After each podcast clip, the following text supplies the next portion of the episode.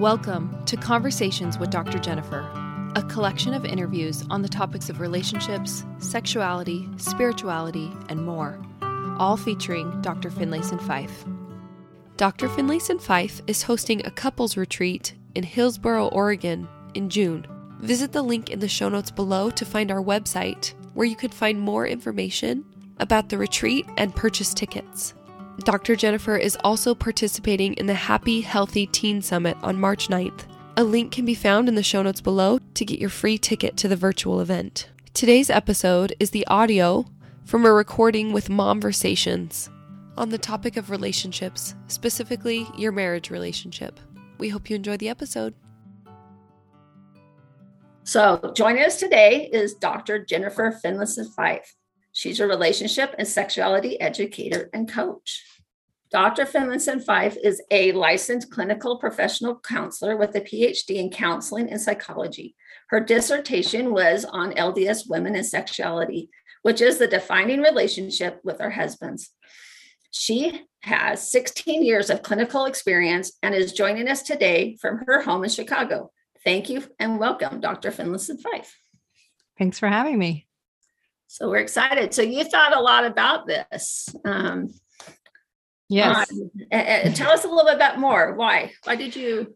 Well, um, you know, so I always, even as a young person, I cared a lot about human behavior. I I studied people around me a lot, but I cared especially about marriage relationships.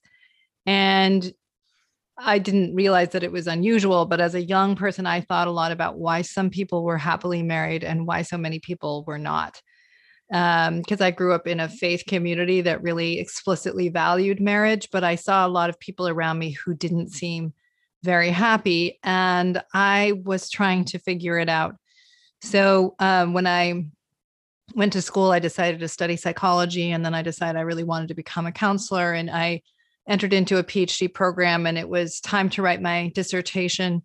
I was at Boston College, a, Jesuit university, and I was asked to teach um, undergraduates about mm. human sexuality. And so this really made me also start thinking about the ways in which we make sense of sexuality and why so many friends of mine who I wasn't yet married at that time, I was about to get married, but a lot of my friends were not having happy marriages. They were not having good sexual relationships. So I also really focused, I, I do a lot of my work on how to help people have happier marriages and happier intimate relationships as well.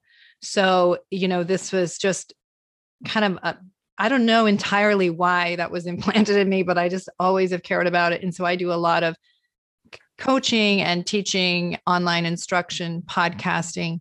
Um, I even have a podcast where I'm working with couples to help them address the, the conflicts or the issues that are interfering with their happiness in their emotional relationship and in their sexual relationship. And so it's just a passion of mine that I care about. And I think in part because the quality of the marriage has so much impact on the whole family experience and how the kids experience home life. And so it's a very crucial ex, uh, relationship to do your best with. Fantastic. I, I like how you use the word conflict. You know, I've been mm-hmm. married for 33 years um, with eight children, and sometimes there's a lot of conflict in there, right? Yes, sure. Um, and and one of our principal talks about contact, and I and when you think about a marriage, you know that's usually the first thing. Oh, you know, sexuality, and some and, and in some homes it's been taboo to talk about, right? What's the yeah. importance of that contact? Well, yeah. So I think that Right. It, and it depends a little bit on your upbringing because if you grew up in a home in which you knew your parents liked each other and there was a strong affectionate relationship, you have a mm-hmm. sense that physical contact is a positive thing. If it was, on the other hand, though, taboo or there it was associated with evil or the potential to do a lot of harm, you can maybe be excited about the possibility of sexuality, but when you, in fact, are in an intimate partnership, there may be a lot more anxiety and uncertainty about being in an intimate relationship. And, and I mean both physically intimate, but also even emotionally intimate. I think a lot of mm-hmm. times we want we think we want contact because we don't want to be alone in the world. But contact, whether sexual or emotional, has a lot more potential for friction and fear than we realize. Like a lot of us want approval more than we want to be known. Hmm. So we imagine I want to get married and lock somebody in who will approve of me and tell me that I'm great. But I don't know if I necessarily want to be really known or let someone in on who I am. And that can be especially true around sexuality because sexuality is so personal, it's so core to who we are. And it can feel frightening to really let someone in on this part of yourself, especially if you haven't come to peace with it yourself. I like how you touched that because as moms, um, we sometimes don't value who we are, right? Yes. And, and and I think that's one of the places we start. What do you think about that? Absolutely. I think, you know, I think a lot of women are um, almost um, out of almost out of habit relate to themselves as insufficient, as not quite making it. And then they often go and enter into the courageous work of full time parenting. But parenting doesn't have a lot of opportunities for validation and approval. You know, if you go and you work in a full time career and you have a boss who's saying, great job on that project, and we're going to give you a pay increase, there's, there's more opportunities for a kind of economic or official acknowledgement of the hard work you've been doing and when you're mothering, a lot of times there's a lot of invalidation. If you're actually doing right by your child, a lot of times they're not happy with you when you're doing the right thing. And and a lot of it's just thankless work. I mean, you're doing a lot of the same things over and over and over.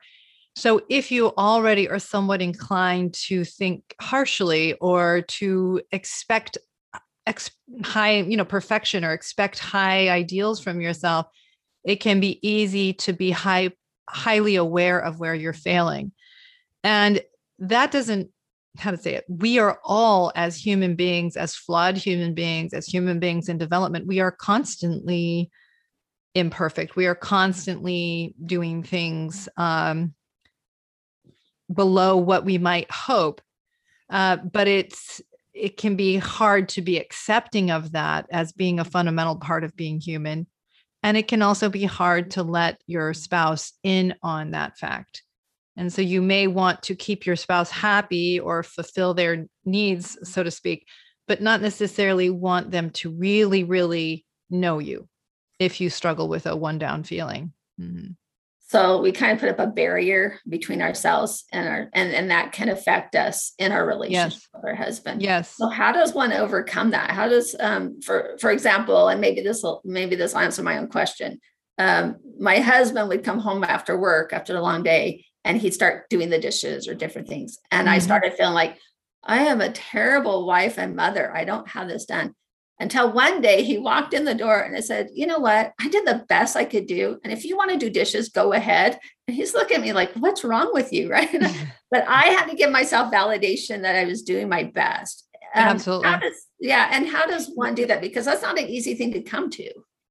Yeah, exactly. I mean, I I think you have to challenge it can be easy to fall into these habits of thinking but they're not necessarily a representation of what is true or real. Like in a sense what you're saying somewhat defensively in that example but you are saying like i really did do the best i could today and it didn't include getting to the dishes which is not surprising right like you have eight children and that is so it's just incomprehensible what that really entails to do that but it is to kind of allow ourselves to judge ourselves more by bringing our best and tolerating all that that isn't actually.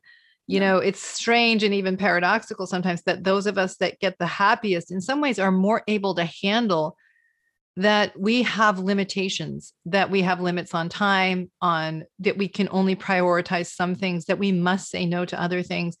And in some sense the more we can handle who we are not uh not you know not needing to be everything for everyone the more able we are to be at peace with ourselves. And some people think oh that means you'll just be sitting on the couch doing nothing if you if you start to accept yourself. But i found the opposite is true that if you can handle that the the reality that you can't say yes to everything that you can't please everyone that you can't do everything in the world it actually frees you up in some ways to choose what is my priority going to be what am i going to make matter the most? And and what will i tolerate that won't be as perfect as i might like it to be? And that actually allows us to have less perfectionistic demand on ourselves less perfectionistic demand on our children for there to be more room to be human and to allow the most important things to matter. I love that, and, and, to and to help that with our children and our marriage. Uh, some women may come into a relationship where their sexuality was damaged beforehand, or you know, to to shelter themselves. Right? Um, mm-hmm. What what steps can a wife do to open up that honesty and be trusting of her spouse um, with something like that? Yeah. Well, I think, you know, especially if there's been some kind of abuse, it can be very hard because I think the the most typical response is to almost want to shut off sexuality as a way to protect oneself. It's kind of an instinctive response to say I really want nothing to do with sex because sex makes me vulnerable. And I think of course every woman must make her own decision about how she's going to live in relationship to her body and her god-given sexuality but uh, something that i think has been helpful for many of my clients is the idea of reclaiming what always belonged to them even if someone took um, it from them or invaded their privacy or their disrespected their boundaries that in some ways it gives that abusive person more power to shut your sexuality off altogether and reject this aspect of yourself as a way of rejecting the abuse but another way to reject the abuse is to reclaim your sexuality as legitimately yours. And that doesn't mean that you have to rush into your marriage relationship and do whatever your spouse wants. That's not to claim your sexuality but to say this is my sexuality. It belongs to me. My body belongs to me. And I'm the driver. I'm in control of my own choices. And I think that sense of autonomy and control around sexuality of ourselves, I don't mean control of others, control of ourselves is really, really important. And it's exactly what gets um, challenged in an abusive reality. So it's very important to be able to reclaim the sense that you're the driver of your life, you're the author of your life, you're the author of who you're going to be in your marriage. And being able to keep that sense of you decide. Now, you may choose to do things that are scary for you a little bit, like to open up more, to be more vulnerable, to show more of who you are. What helps is to remind yourself that you're the one who's going to make that decision. You're the one who's deciding to expose more of how you think, feel, what you desire uh, you're the one who would maybe address if there's something in the marriage that's interfering with your trust or interfering with your feeling of being loved by your spouse, that you're going to address that because you're worthy of addressing what you need or what's not working in the marriage for you in order to create a better marriage, in order to create a better sexual relationship. So I'm strongly encouraging my clients to not go into either rebellion, you know, either compliance or defiance. Don't just go mm. along with what your spouse wants. Don't just, you know, fulfill his needs and check out. That's not going to be good for him or you. But don't be defiant either, like I'm shutting this all off. How can I step in as a partner?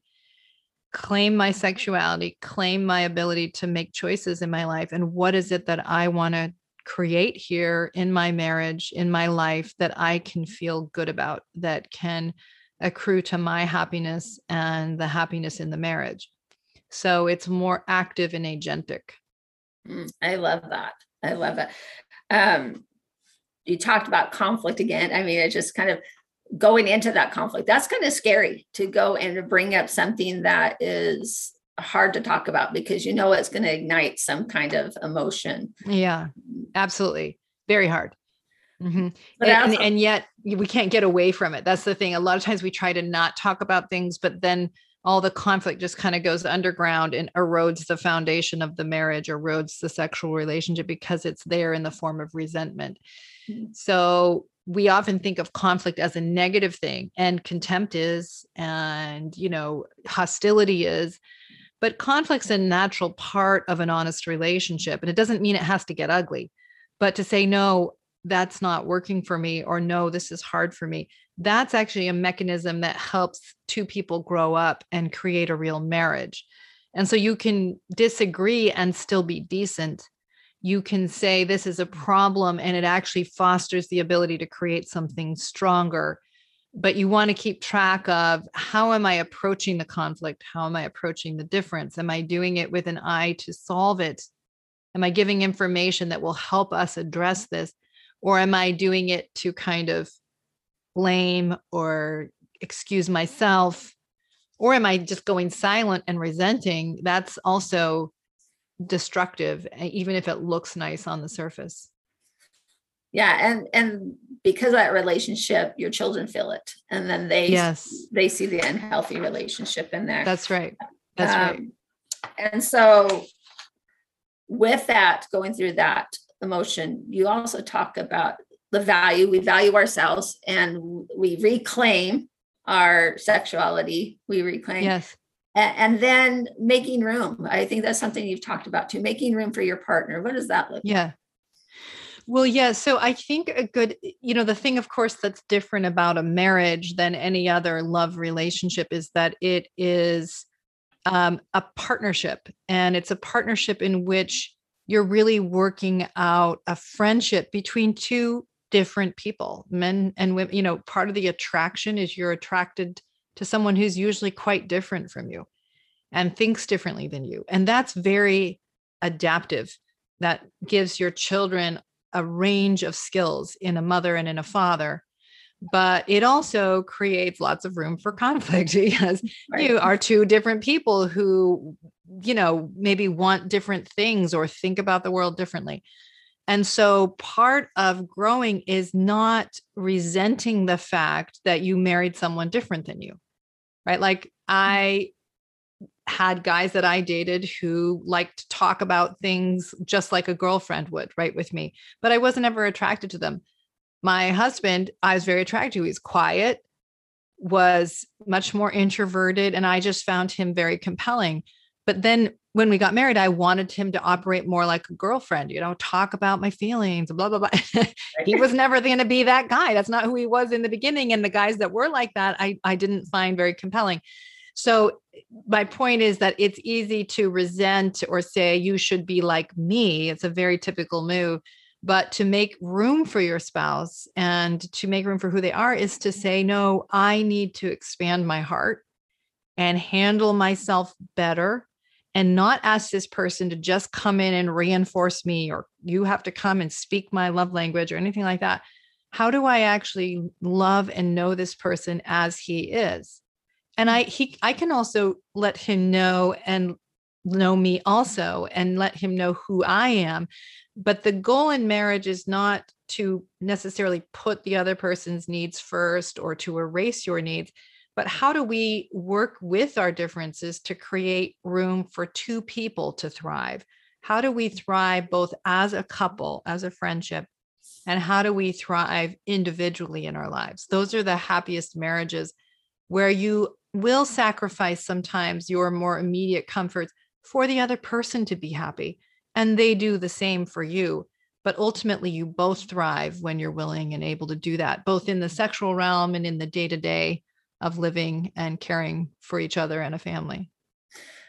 I love that because I, I, I mean, 33 years of marriage, I've I've gone through ups and downs, and some of these things you're talking about is like, oh, I have to make room for this uh, that's important to you, right? And it's not important to me, but I can really see.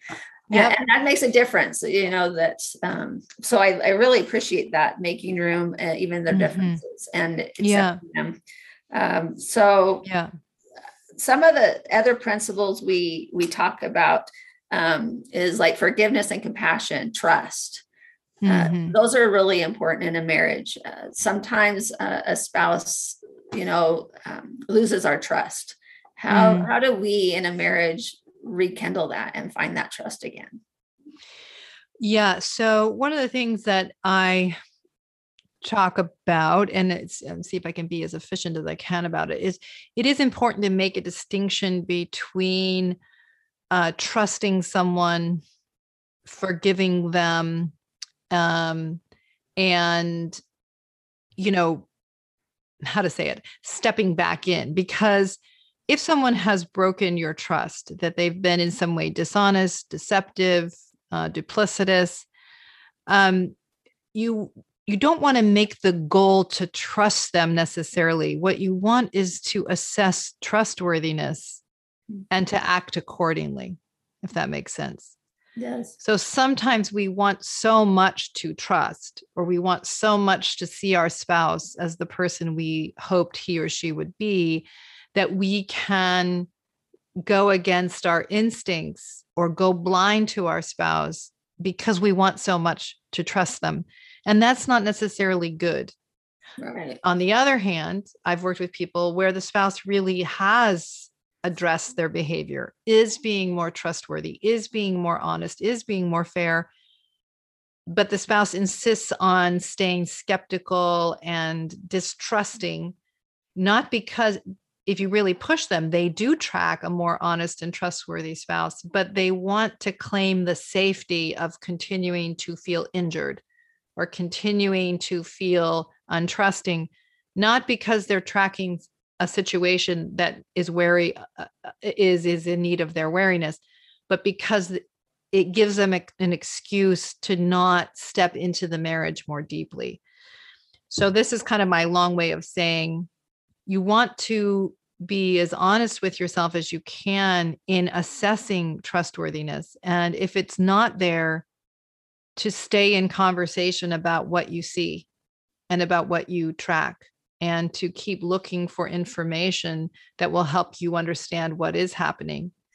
If you do track a spouse who's honest, who is straightforward, who is being fair, then you have to push yourself perhaps on your desire to keep skepticism as a kind of comfortable uh, loophole in the marriage, a way out of stepping into it and trusting someone who is tr- trustworthy. That, that is awesome. Uh, and this half hour is just like flown by way too fast. yeah. But um, just for those who know, we um, are going to finish this up here in five minutes and we're going to take a, a stop um, this portion of it and then we'll have a question and answer where we can talk. So mm-hmm. let's go ahead and you just tell us really quick um, about your Finlayson and Fife.com, your art of desire. Sure. So finlaysonfife.com, that's my last name, um, Finlayson Fife. And so on my website, I have a lot of resources for helping people uh, to address their emotional and sexual relationships. And some of that is their relationship to themselves. Um, so I have a course called The Art of Desire, which is a course for women to develop a stronger sense of self. It, it addresses perfectionism, overcoming this sort of judgmental harshness, this need to keep everyone happy with us.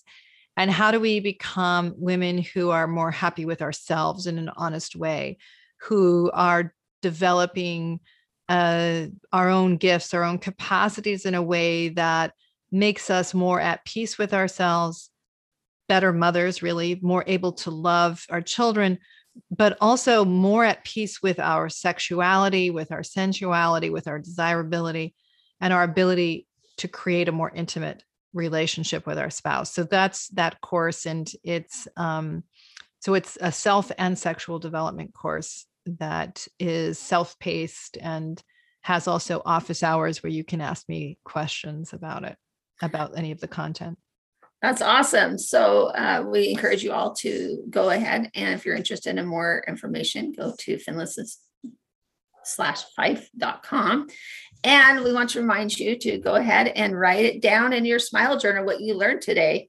and um, keep track and set a goal of uh, what's your action what do you want to do to improve your relationship with your husband.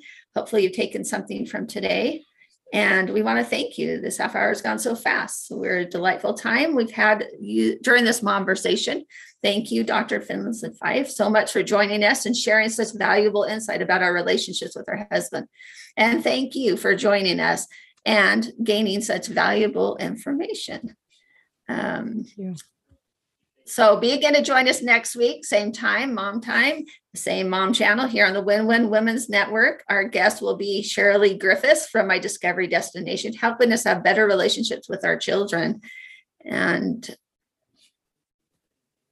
and uh, just remind you to empower and elevate your mothering experience. Uh, join us at www.mamavate.org. And um, if you would like to be a guest on our Momversation, uh, you can apply on our guest by visiting the website. So just to finish up here, we got another minute or two. Do you have last um, some topics you would like to finish up for another minute? Uh, for, for, me, anything to say? Um, yeah. Let me think. Um, well, I think something that can be helpful, I think it's really easy to feel like when we're having struggles in our marriage, that it's an indication that there's something wrong with us or wrong with the marriage rather than the the struggle in a relationship is fundamental to our growth as people. So a marriage exposes your limitations and you can resent that exposure or you can utilize it to see where you're limited and to keep growing. I think the more that you can actually normalize that process, the easier it is or the better it is because if you're working under some idea that there's something fundamentally flawed about us, I think that's a very unhelpful idea and just simply isn't true. Human beings, it takes time to learn how to share a life with someone. It takes time to learn how to really love another person. It takes time to learn to accept ourselves. Um, there's some research that shows like women have the best sex in their 40s. Part of it is because women start to become more okay with themselves in their 40s. Mm. A friend of mine said, like, when I was in my 20s, I was always obsessed with what everybody thought about me. And then in my 30s, I kept trying to tell myself, not to care what people think about me. And then by my mm. 40s, I realized nobody was thinking about me anyway. Reality. exactly. Center stage.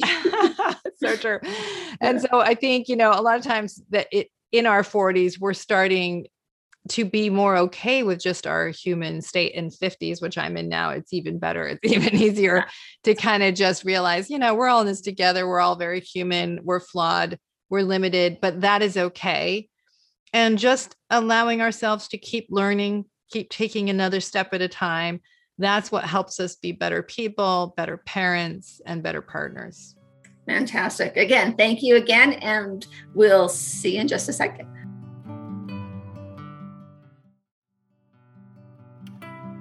Thank you so much for listening. If you enjoyed today's episode, we ask that you please rate, review, and share the podcast so that more people can find and benefit from Dr. Jennifer's work.